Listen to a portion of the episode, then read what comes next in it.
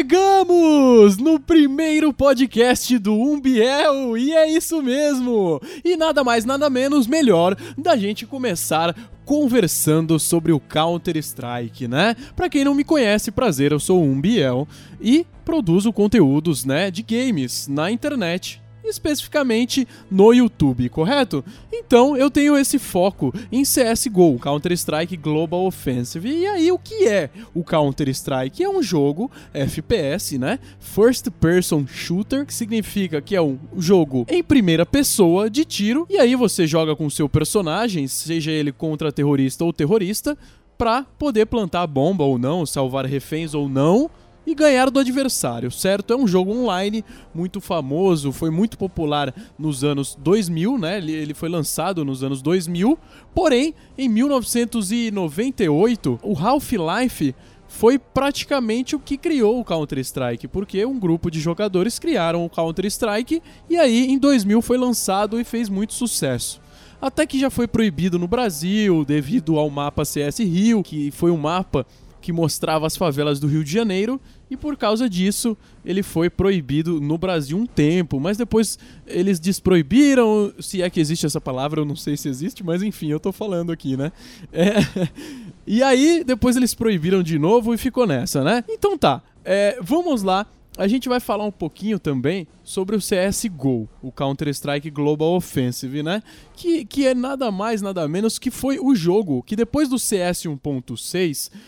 foi o jogo que mais deu certo com a Valve, né? Então, assim, foi o jogo que praticamente bombou. Por que bombou, né? Porque foi o jogo que mais se aproximou do CS 1.6. Eles conseguiram puxar ao máximo esse dinamismo, o estilo de jogo, né? As mesmas armas, até o esquema de você comprar.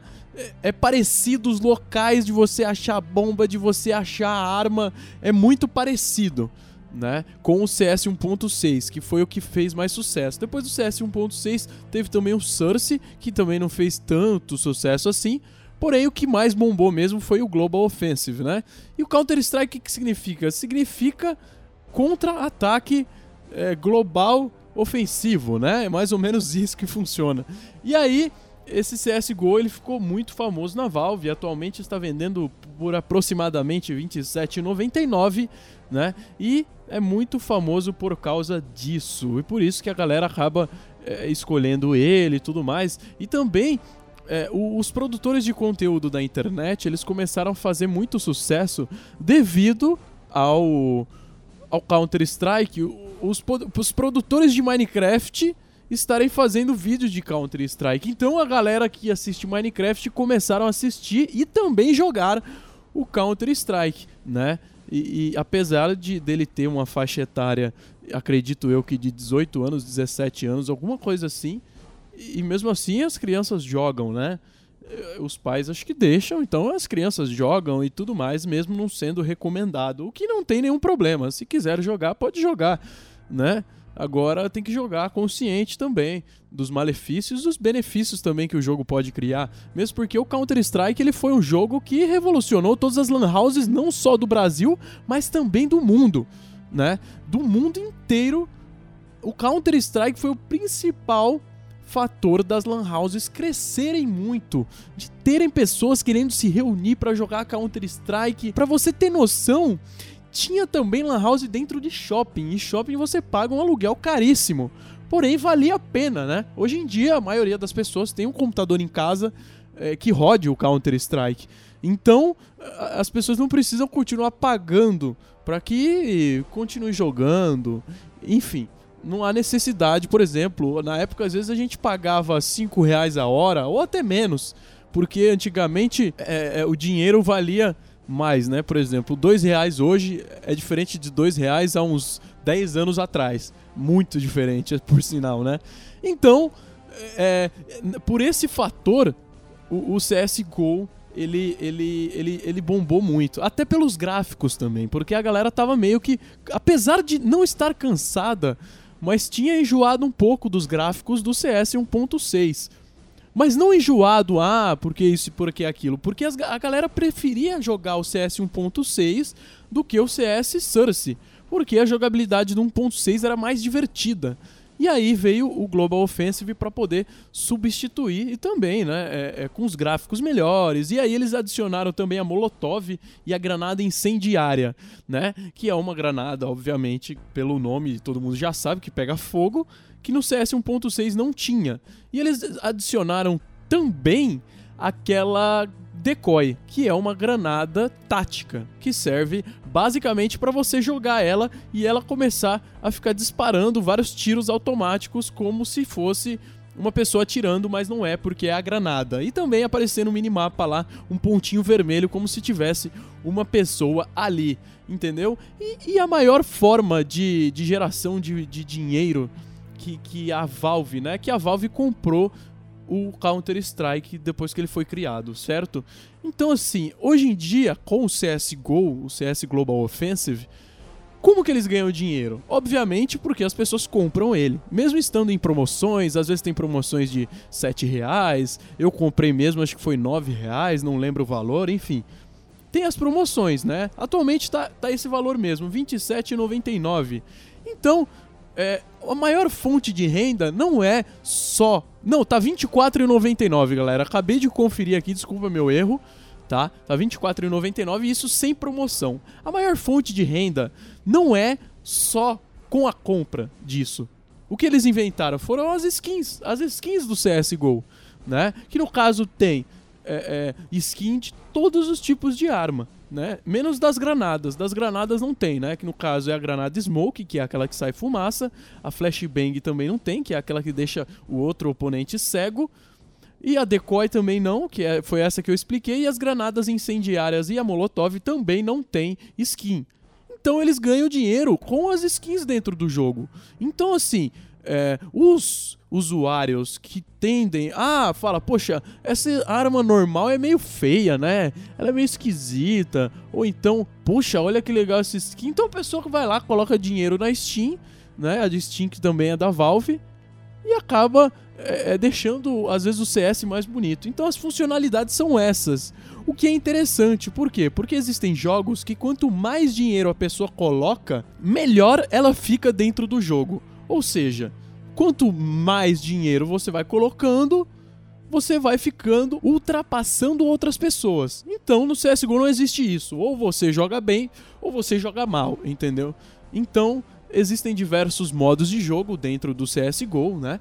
Um deles muito conhecido é o Corrida Armada. O Corrida Armada também foi um modo de jogo puxado do CS 1.6, que chamava Gun Game, né? Que tem a mesma função. Conforme você vai matando, você vai ganhando armas diferentes. Então, esse Corrida Armada foi também um modo que eles colocaram no CSGO.